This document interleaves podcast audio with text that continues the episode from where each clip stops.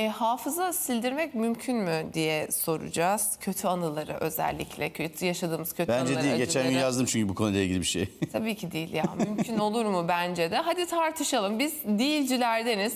Sevgili Orkun Ünde karşı tarafta. Sevgili Nevzat Tarhan hocamızla birlikte profesör doktor. Hem Orkun'a merhabalar, günaydınlar diyelim. Hem Nevzat hocama saygılarımı ve hürmetlerimi iletiyorum. İletirsen sevinirim. Bir bakalım nasılmış bu işin aslı? Neler söyleyeceksiniz? Günaydın Orkun? Orkun. Günaydın, günaydın. Şimdi e, Cansu, e, şimdi hocamıza ileteceğim dediğini mümkün değil diyorsun. Ben de böyle diyordum, mümkün değil diyordum. Ama biz yayından önce biraz sohbet ettik efendim. E, Hakikaten benim çok şaşıracağım sonuçlar duydum ben Nevzat hocamızdan. E, kısmen mümkünmüş. Hafıza sildirilebiliyor mu? Evet hocam, şimdi e, Cansu Canan da Cengiz Semercioğlu da mümkün değilcilerden. Ne diyorsunuz efendim? Mümkün mü, olabilir mi? Önce selamlarımı iletiyorum. Ee, şimdi bu hafıza sildirmek dediğimiz zaman hafıza sildirmekte ne anlıyoruz? Onu iyice bir, bir bilmek gerekiyor. Hafıza sildirmek bir bilgisayar hocam. hard diskini sildirmek gibi anlaşılıyorsa böyle bir şey yani beyindeki kalıcı bilgi silme yok. Ancak Alzheimer'da olur o. Ama e, bu beyindeki bilgileri e, yakın bellekten e, örtülü belleğe gönderebiliyor bazı tedaviler. Yani yakın bellekte olan yani bir insan diyelim 5 sene önce yaşadığı bir olayı, bir sene önce yaşadığı bir olayı unutamıyor. Devamlı düşünce tekrarı. Yani 60 dakikasında 59 dakikası aynı şeyi düşünüyor böyle. Bundan kurtulmak istiyor. Ben bunu bitirmek, silmek istiyorum diye bize geldiklerinde biz onun bakıyor sebebine araştırıyoruz. Bu kişi mesela ya depresyona bağlı ruminasyon dediğimiz, zihinsel geviş getirme dediğimiz düşünce tekrarları var. Kişi de devamlı aynı şeyi tekrar edip duyuyor ve kişi artık hiçbir iş yapamaz hale geliyor. İşlevselliği bozuluyor. Bu depresyona bağlı oluyor. Yahut da obsesif kompulsif bozukluk oluyor. Obsesif kompulsif bozuklukta da kişi yani yine anlamsız ve saçma olduğunu bildiği halde aynı şeyi tekrar tekrar tekrar düşünürler. Artık ya, onun için uyuyamazlar. Ya hiçbir iş yapamaz hale gelirler. Yani bu e, bazen davranışlara da dönüşüyor. Yahut da posttraumatik stres bozukluğu oluyor. Yani kişi yani iki sene önce bir travma geçiriyor. O travmayı bir kaza geçiriyor, bir şok yaşantı geçiriyor. Onu sanki iki sene önce değil de dün olmuş gibi yaşıyor tekrar.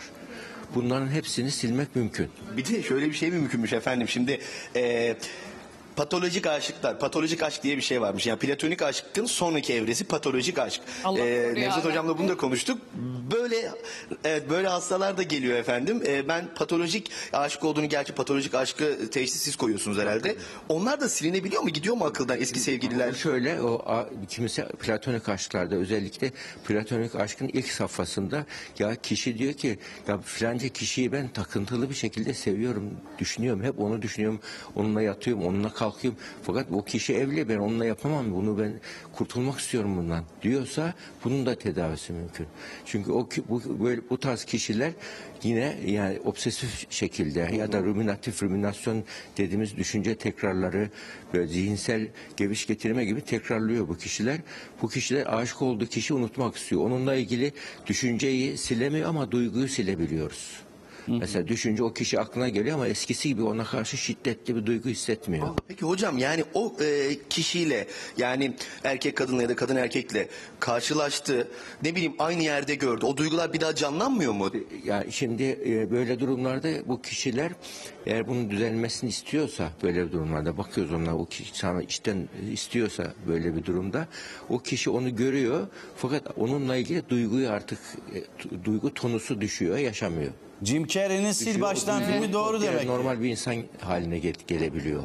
Evet biz onu da konuştuk o Sil Baştan filmini efendim. Sil Baştan filminde e, iki taraftan sildiriyordu hafızasını. Yani Nevzat hocam diyor ki Ama yine de tamamen silinmek ayrılmıyorlar. mümkün değil Olmuyor. ama nokta atışı yapabiliyoruz. İşte duygu boyutunu siliyoruz. Çünkü duygu boyutu nasıl oluyor? Beyinde duygu boyutunda beyinde o, onunla ilgili beyin aşırı anlam yüklediği için aşırı bir yoğunluk duygu yoğunluğu hissediyor ve işte öldürmeler, şiddet davranışları yahut da anlam saçma böyle ra- irrasyonel davranışlar o zaman oluyor. Duygu boyutu düştüğü zaman beyin kimyasında serotonin aşırı dopamin aşırı salgılanıyor bu kişilerde. Biz tedavilerle yani, e, ilaç artı e, transkranial manyetik uyarım tedavisi var.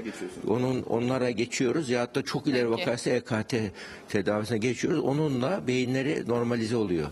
Peki. Efendim çok çok önemli mühim bilgiler e, öğrendik Nevzat Tarhan hocamızdan.